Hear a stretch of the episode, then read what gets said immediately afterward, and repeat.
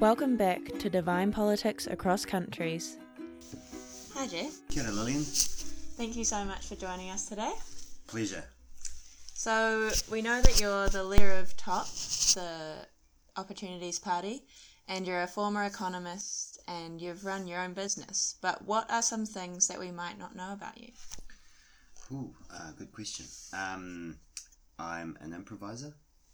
So, uh, you might have heard of theatre sports or Whose Line Is It Anyway? Um, so I started doing that back in high school and I've carried on doing it since then. Cool. And uh, part of a wonderful troupe in Wellington called Best on Tap. That's the name of our group. And we do um, sort of real life, um, improvised plays basically. You know, like, uh, so it's not always funny, it's kind of sometimes dramatic or realistic. Interesting. Yeah. Nice. And so, yesterday we found out that New Zealand has four new cases of COVID 19 in the community, and Auckland has gone into lockdown. How are you feeling about all of this? Yeah, I mean, I think like most people, it comes as a bit of a shock. Um, I mean, we we've, we've been told that, you know, there's likely to be outbreaks again, um, but it's still a shock when it when it happens. Um, I'm really feeling for you know my friends up in Auckland, uh, obviously because I mean we're all, we're going into level two, but uh, you know which which is disruptive, but not you know not as disruptive as, as level three, as you say. That lockdown is is pretty full on, and I'm you know I'm just aware that a lot of people struggled during lockdown with mental health issues, and so I guess I'm that's what I'm really aware of right now is just in that initial that's my initial reaction is is you know I hope I hope people are taking care of themselves. Hope people are talking to you know seeking support if they need it. Friends, family. Um, you know, there's numbers you can call one seven three seven. I think is the number off the top of my head. I can check that. Anyway, I'll check that later. yeah, yeah, do that. Seek help if you need to talk because talking talking about how you're feeling makes a big difference. Yeah, that's a very important point, I think. Um, and just for any international listeners, level three is basically full lockdown, um, and level two is social distancing and a few precautionary measures, but not lockdown. It is one seven three seven. Just checked. Okay, We're good. nice. Okay. Um, and so, how are you feeling about the move to try and make masks mandatory in Auckland? I mean, if that's what the science is telling us, then that's what we should do. Um, I mean, I think it's good that the Prime Minister has said, you know, it doesn't need to be surgical grade masks, bandana, you know, anything is going to help. Um, so I, I think that's good if, if people heed, heed that advice. Um, you know, it's uh, anything that can help stop the, the spread when you're in close quarters like like public transport, I think it, it makes complete sense. And um, what do you think about the possibility of the election being delayed? Do you think that's a good idea, or wait to see what happens a bit more? Well, if if any part of the country, I, think if any part of the country stays in lockdown past Friday, um, I mean, you know, there's a chance that the contact tracing will work and this issue will get resolved in the next few days. If it doesn't, then I think it's pretty inevitable that the election will get delayed um, because, uh, you know, as we found last time, a lockdown is probably four weeks minimum um, in terms of getting two cycles of the of the disease through.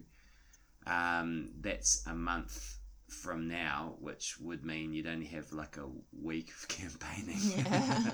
before the election. Mm. So yeah, I think if there's any if there's any sort of um, lockdown continuing past Friday, then we're looking at um, we're looking at probably in November or next year Mm. for an election. And we've just heard that one of, at least one of the members of the family that have contracted COVID um, were in Rotorua at some point. Do you think that more action should have been taken to put Rotorua into lockdown, or do you think there should be a bit more exploration into that contact, contact tracing before any anything happens? Yeah, I mean, I think, I mean, I certainly hope that they have talked to the person who went to Rotorua and got a sense of whether they had any close contact with anyone else. Um, and if there was close contact, then yes, I, I would I would expect that uh, Rotorua would go into lockdown. Um, I'm assuming by the fact that it's not gone into lockdown that that they think there's you know quite a low risk of um, of you know there there being a um, you know transmission into into Rotorua. Um, but yeah, that's that's pretty concerning. Mm. It'll be interesting to see what else sort of comes out of the woodwork as these things develop. Yes. Yep. Um, and so, how has COVID impacted TOP's policies and priorities? And will the resurgence have any further impact on these policies? Yeah, I mean, that's a great question. Um, I mean, obviously, uh, the, the big issue for us has been uh, you know, as, as a party since we started has been on housing. You know, that's been a massive focus for us, and it still very much is a big issue for for, for Kiwis. I mean, do you do you rent here? In, yeah. Yeah. I mean, it's nasty, right? It's ridiculous. Yeah. Renting in Wellington is just crazy. Yeah, um, and people always talk about how bad it is in Auckland, and I like for home ownership, sure, it's worse in Auckland, but renting is just ridiculous in both places. Yeah, absolutely, absolutely and this is this is a massive issue, and COVID hasn't taken that away. Mm. Um, but it has kind of distracted people because the problem isn't getting worse, mm. um, mainly because you know immigration has stopped, so and tourism has stopped, right? So in in in in the real like touristy areas like Nelson and Queenstown, rents are falling, mm. which is you know is, is a welcome relief there. But the issue in Wellington and Auckland hasn't gone away at all. Um, so it's it's hard for us to keep talking about housing uh, in terms of you know the media haven't been talking about it very much, but when we get out and we talk to people, it's still very much an issue, and so we've continued to talk about it. Just touching on that, I've heard that with the there's been like a lot of Kiwis returning to New Zealand, and that's one of the reasons that house pricing hasn't gone down, and I'm guessing rent as well. Yeah, in Auckland and Wellington, I think that's exactly right. Mm. Places like Queenstown, I mean, the you might have Kiwis coming home, but it's not enough to outweigh the loss of the tourism. Yeah. Um, so that's still an issue, but it is hard to get cut through on that. The UBI has really come into its own under mm. COVID, so that's been a big bonus for us. That's why we re- why we released the UBI policy under lockdown. We were working mm. on it when we went into lockdown, and we were like, "Oh, we got to finish this. Yeah, we got to finish this really quick." Good timing. Yeah, exactly. Yeah. And it, that's proved to be you know really beneficial. Um, yeah. And so UBI is uh, is is being talked about. It is you know it's it's up there with housing in terms of uh, you know being able to get cut through mm. due to COVID. So that's that's great. The other big issue, and we haven't um, made a big push on this as yet, but we are we are planning to if the election goes ahead, is around the post COVID recovery, mm. and um, you know the government and all, all of the political parties in parliament have really just been throwing money around like a lolly scramble to try and you know say what they would do in the post COVID recovery and none of it really has much of a business case, and a lot of it isn't going to be very good for the climate in terms of meeting our emissions reductions targets. So that's that's our kind of our big focus is to sort of say, well, this is a massive opportunity. This is a once in a lifetime election. Let's spend this money really wisely and make sure it's going to get us to the low carbon economy that we all want to see. And what would that wise spending look like compared to other parties? Yeah, well, it tends to be really unsexy stuff. You know what I mean? Like, um, like water infrastructure in mm. cities. that is a massive issue, and that's what's stopping. Like you, you wonder why Wellington and Auckland the rents are so expensive. Young people, millennials, want to live close to town, right? Mm. And but there's a massive housing shortage in the centre of our cities because we haven't been able to build up. One of the reasons we haven't been able to build up is because of our water infrastructure. It's a mm-hmm. re- that's a really big barrier. Mm. So water infrastructure, public transport, active transport in our cities, uh, those those are really big things. Uh, the other thing that is is um, is really big in terms of the the, the post COVID recovery uh, is around energy efficiency. You know, so our homes tend to be poorly insulated. Our businesses also tend to be pretty wasteful with resources and electricity.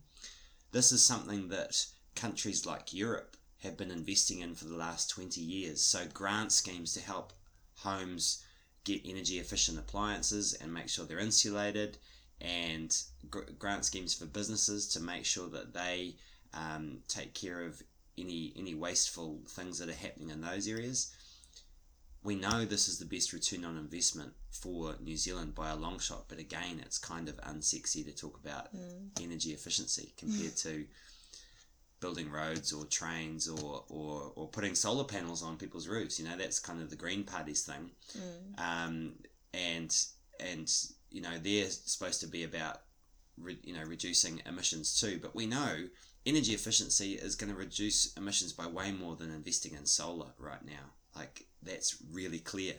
Um, but political parties do what is sexy, you know, what will get votes. So, with the energy efficiency compared to solar power, wouldn't solar power make energy more efficient? yeah, well, the big issue in New Zealand, I'm not, I mean, solar power is part of the way forward, mm. but right now, the biggest issue in New Zealand's electricity system is winter demand. Mm. Winter demand at night. You know, that's that's when we're chugging out the most fossil fuels, coal and gas, right? Mm. Is in winter in the and when everyone gets home from work, puts on the heat pump and boils the potatoes, you know, to make mm. dinner. That's not a great time for solar, mm. and uh, it's also, I mean, batteries. Yes, in ten years' time, solar plus battery will probably be an important part of our system, but batteries are a way off being cost effective as mm. yet. So it's kind of like I mean I, I, I can see solar plus batteries becoming a thing, um, but for now it's not the it's not the first cab off the rank. It shouldn't be the first cab off the rank. And what are some other important issues that have been sort of not discussed very much because of COVID that are, still remain important but just not quite as prioritized? Yeah, good question. Um, I mean, a lot has fallen by the wayside because of COVID. Um, you know, uh, I mean, there is our, our justice system. There's uh, still big problems with uh, our education system in terms of the gaps between rich and, and poor. Early childhood education is, is the particular focus for us there because that's where you can get you can get the most bang for buck in terms of helping people from poorer backgrounds to get up to speed before they go to go to school. So that's really important. Um, I mean, I think uh, the whole issue of um, of our tax system has really kind of fallen by the wayside. Um, but we have a, a big issue in New Zealand where we put more of our money into housing than any other country in the world. It's one of the reasons why we have a housing crisis, um, why house prices are so high. And it's also a reason why our businesses have such little money, you know, uh, and one of the reasons why our wages are so low. So we really do need to shift our tax system so that encourages people to invest in businesses that actually create jobs and exports. Um, that so that's an, an important uh, thing going forward. Um, yeah, I mean, there's there's lots of issues that have that have dropped because of because of COVID, um, but the big one I would say would be housing. That's that's the big one.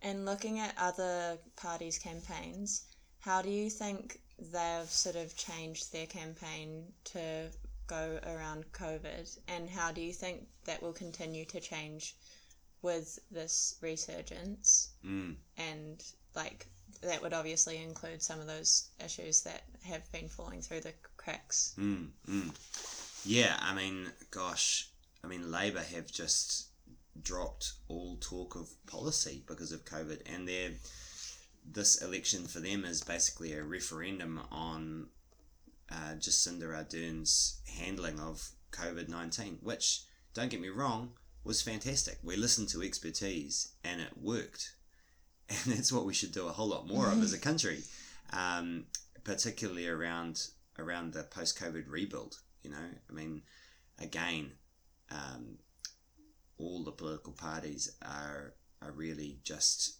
uh, you know going on a spending spree in terms of the sort of stuff that they are talking about. It's really incredible to see um, National talking, uh, you know, about spending so much money.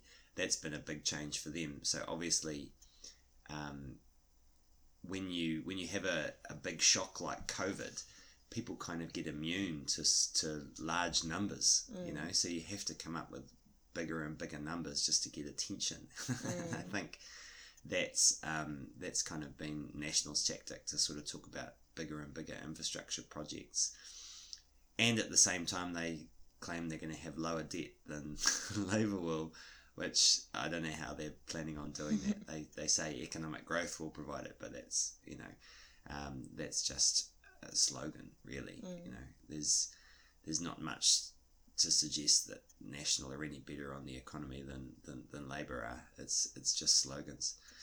Mm. Um, so what else has what else has changed things? I mean, I think um, ACT has has benefited from uh, from a lot of things like the gun legislation, COVID as well.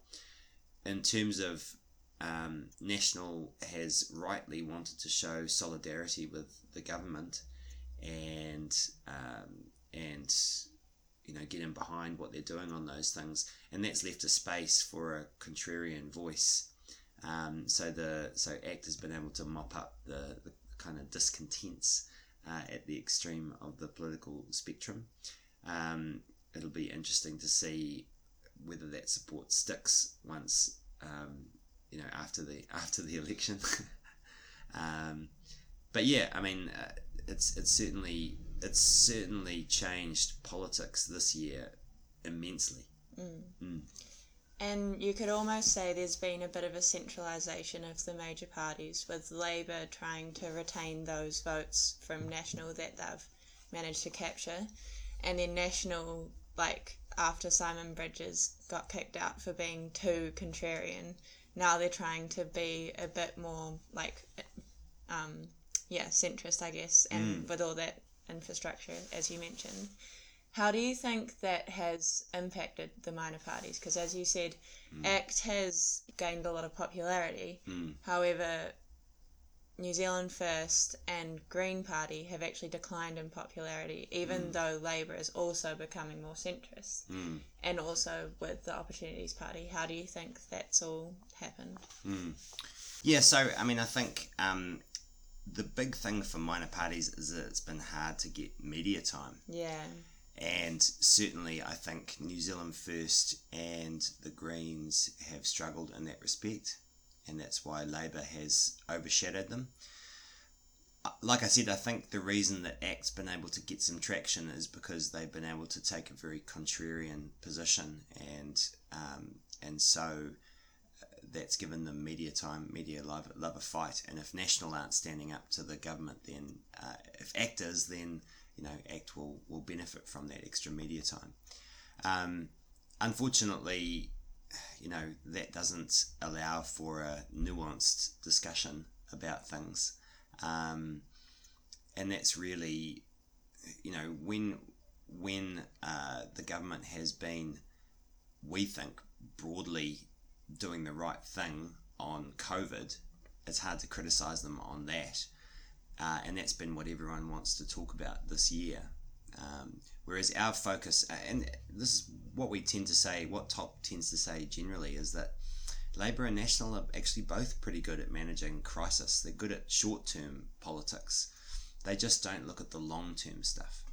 Um, and that continues to be our message. But when everyone's focused on um, on a really big short term issue, a crisis like COVID or like the Christchurch shooting or like the Christchurch earthquake a few years ago, um, it can be hard to it can be hard to get cut through with any sort of long term thinking because everyone's just focused on the now. Mm. Mm. And previously, you've said that you would consider going with Labour or National um, depending on who gave you the better deal. Mm. Do you think that's one of the reasons? So Green has had a bit less sort of power this round because they didn't have that like that power, and New Zealand First had a bit more. Mm. Um, how, what do you think that says about our system that you have to have that bargaining power to like be able to use that to get power, even if you have more seats or votes. Mm. Well, it's just the it's just the way our system is set up, and yeah, I mean, if you look at the the deal that that New Zealand First was able to negotiate, they got they got slightly more votes than the Greens last time, but only slightly, uh, and they were able to negotiate a deal which had thirty times more money in it than the Greens did. You know, um, it's just the reality of our current electoral system. I mean, if you are only willing to work with one party, then there's, you know, uh, that they will take you for granted. Mm. You know, uh, whereas if you are willing to, to shop around, you you, you can um, you can get more. You know, uh, I mean, you know, we can talk about whether that's the um, whether that's the fault of our political system or whether that's the fault of Labour and National refusing to work with each other. Because actually the two closest parties in New Zealand's parliament in terms of policy are Labour and National. But they refuse to work together because they want to maintain the illusion that they're very different. Different branding they communicate differently but on the on the issues they're generally pretty close. That's because they're both going for the centre going for that centrist voter so it's a hangover from from the old um, first past the post system pre MMP. Um, I think what you see in a lot of mature MMP countries that have had it for sort of 50, 60 years is you tend to see four or five parties, each with between 10 and 30% of the vote. So you get a much more nuanced conversation. It's less about left versus right, right versus wrong, whatever, you know, um, and you get a much more like any conversation, if you've just got two points of view, it just becomes, uh, you know, a bit of a fist fight. But if you've got more perspectives than that, it becomes generally becomes a more interesting conversation.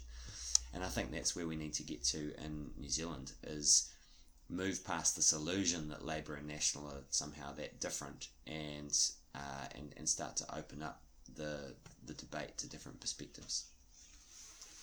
And so before you were talking about the UBI, um, could you please explain a bit more what it's about for our listeners, the Universal Basic Income? Absolutely, yeah. So it is the idea is quite simple. Um, Two hundred and fifty dollars a week to everyone, no questions asked.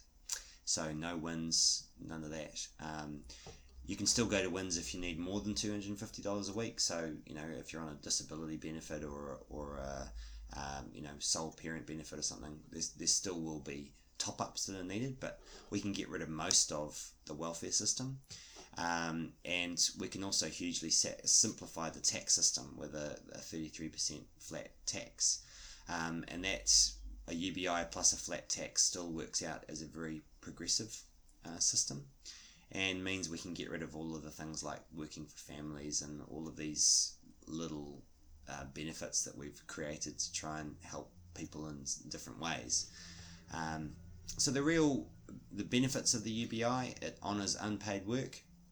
So anyone who is you know like raising children, for example, uh, or caring for someone would get the UBI, and that's you know, honouring their their contribution. Um, it acts as a universal student allowance, so students would get it, uh, and so it encourages people to retrain and train and, and all that sort of stuff. Uh, it encourages people to start businesses because you've always got that money coming in. You can you can try starting a business, um, you know, creative pursuits, your podcast, all that sort of stuff, which can turn into future careers. You know, I mean, just by by following your passion in this way, you can. Who knows what will come of it? You know, I mean, um, what's his name? Uh, Steve Jobs was a calligrapher, right? That was, and he ended up using that stuff as part of Apple. Um, so yeah, I mean, that's the the big adva- the, those are the sort of advantages of it. But the the big thing is that it gets rid of the welfare trap. So when people are on welfare and they start to work, not only do they get taxed, but they lose their benefit, and this it gets clawed back. And these clawbacks add up to you know effective tax rates of between 80 and 100% so some of these people are working for you know two dollars an hour four dollars an hour sometimes no dollars an hour you know? Um, so what a ubi does is it says okay well you get to, you keep the ubi no matter how much you work and therefore um, there's always that incentive to work. So we, we remove that, that welfare trap. Mm-hmm. and do you think that COVID has made this more relevant now? Yeah, I mean it's a it's a dynamic environment, a dynamic economy. We're just getting a glimpse of the future, you know, with with automation and artificial intelligence.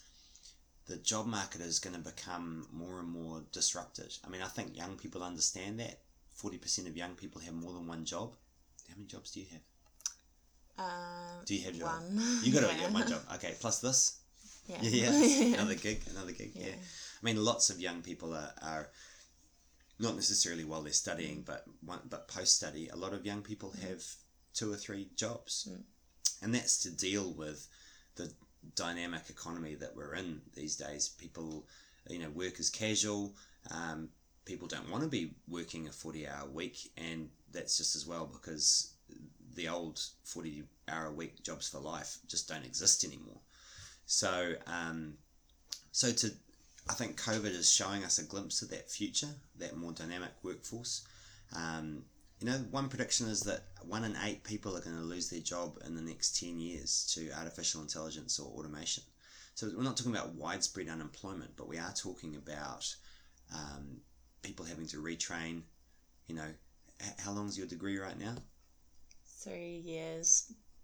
Add on a bit for Yeah. different interesting subjects that I picked, but yeah, yeah, yeah, yeah, yeah. about three years. Yeah. Yeah, uh, I mean, you're not going to be able to afford to do that every time you need to retrain in the future, Mm. right? So we're going to need to move retraining to be more intensive, short courses, um, to you know micro accreditation, all that sort of stuff, um, so that you can have a more seamless, uh, you know, retraining experience, shift careers, all that sort of stuff.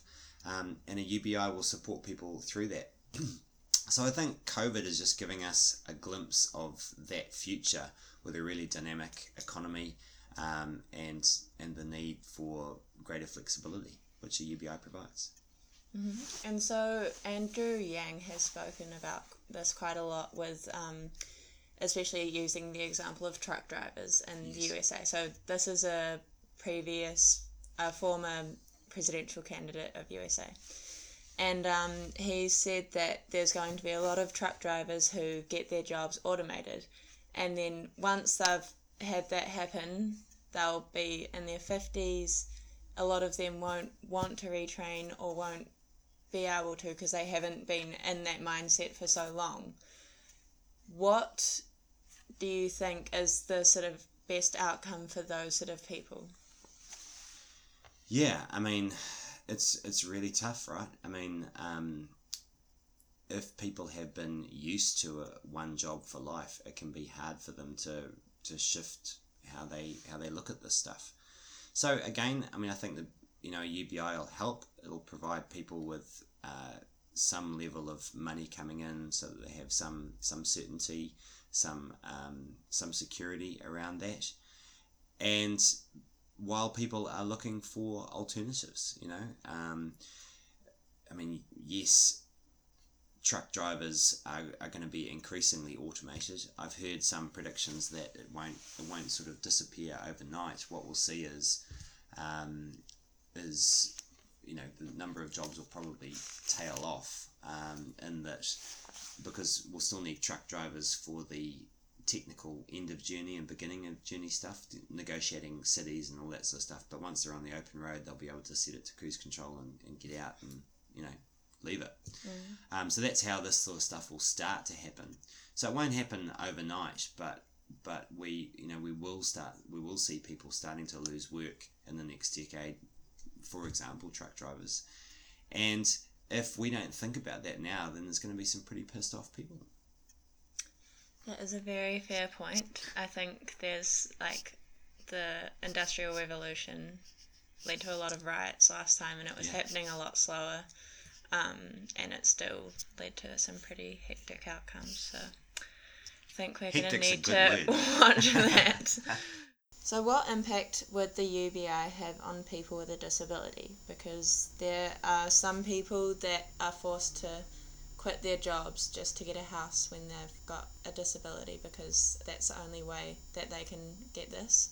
And then on the other hand, there are people who can't work at all and are not getting enough help from the state, especially when you compare it, for example, to ACC people with long term injuries that get a lot more help.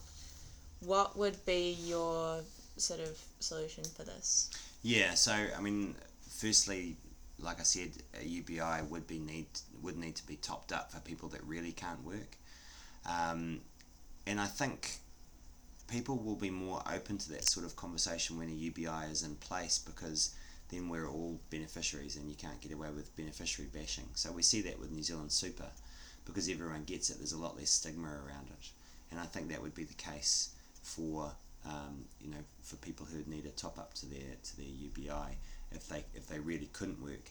I mean, I do know a um, a number of people with um, disabilities, mental health problems in particular, who sometimes can work and sometimes can't, and dealing with WINZ for them is an absolute nightmare, you know, in terms of having to deal with them every time they're moving in and out of work. Uh, it adds to their mental health issues because of the, the stress and stigma involved in that. And a UBI would provide them with some level of security regardless of whether or not that they are, are working effectively. So I think, uh, you know, from, from the conversations I've had with, with quite a lot of people, um, they would they would happily um, take the UBI and never walk through the doors of WINZ again. mm. And what sort of top ups would you think should remain from the current welfare system? What ones do you think should increase, and what do you think should be scrapped? Uh, I mean, long term, I would like to see the accommodation supplement scrapped because I think if we can make housing affordable again, then it won't be needed. You know, um, and there's a lot of work that we need to do to to achieve that. It's not something that's gonna that's gonna happen in the next five or ten years. But if we made a real effort, like we did with COVID, uh, you know, I mean, that really showed that should show young people that anything is possible. Mm. Don't believe anyone who tells you, "Oh, house prices, the housing market's tough." You know, it's really difficult to solve. We can solve this Mm. You know, it, yes, it will take time, but we can solve it. Um, and within you know within time, we should be able to phase out the accommodation supplement as as a result. Um, on the stuff that that needs to be um, uh, you know that needs to be kept and, and lifted. I mean, I do agree that um, I mean currently we have this crazy situation with um, sole parents and the interaction between their benefits and working for families. Uh, and there's something called the in work tax credit, which um, rewards people for rewards families for working a certain amount. And for sole parents, it's really difficult um, when you're working flexible hours. Uh, you can you can get penalised, um, you know, uh, with without good reason, really, and it adds to the complexity of the system. Um, it would be easier just to give everyone that in work tax credit, and and uh, and that would be a, a boost of about seventy dollars a week for our poorest families. Um, so that absolutely makes sense to me um, in terms of in terms of needing boosting. Um, but generally speaking, from what we're proposing, no one would be worse off under the current than they would be under the current system. Okay, well, thank you so much for your interesting viewpoints. And do you have a final message for New Zealand and the world? well, I mean, mainly, I just think you know young people need to know that real change is possible. Just because you haven't seen it for the last thirty years, I can understand why young people are turned off by politics and are cynical about it. Um, because the, the status quo really clearly isn't working. But if you vote you can shift the status quo. You know, things can be different from the from how they are now. Um, you only need to look overseas to see that that you know we can bring house prices down over time. For example, um, these sorts of things are possible if we really put our minds to it, and voting is a big part of that. Great, thank you so much, Geoff. It was great to see you again. Pleasure.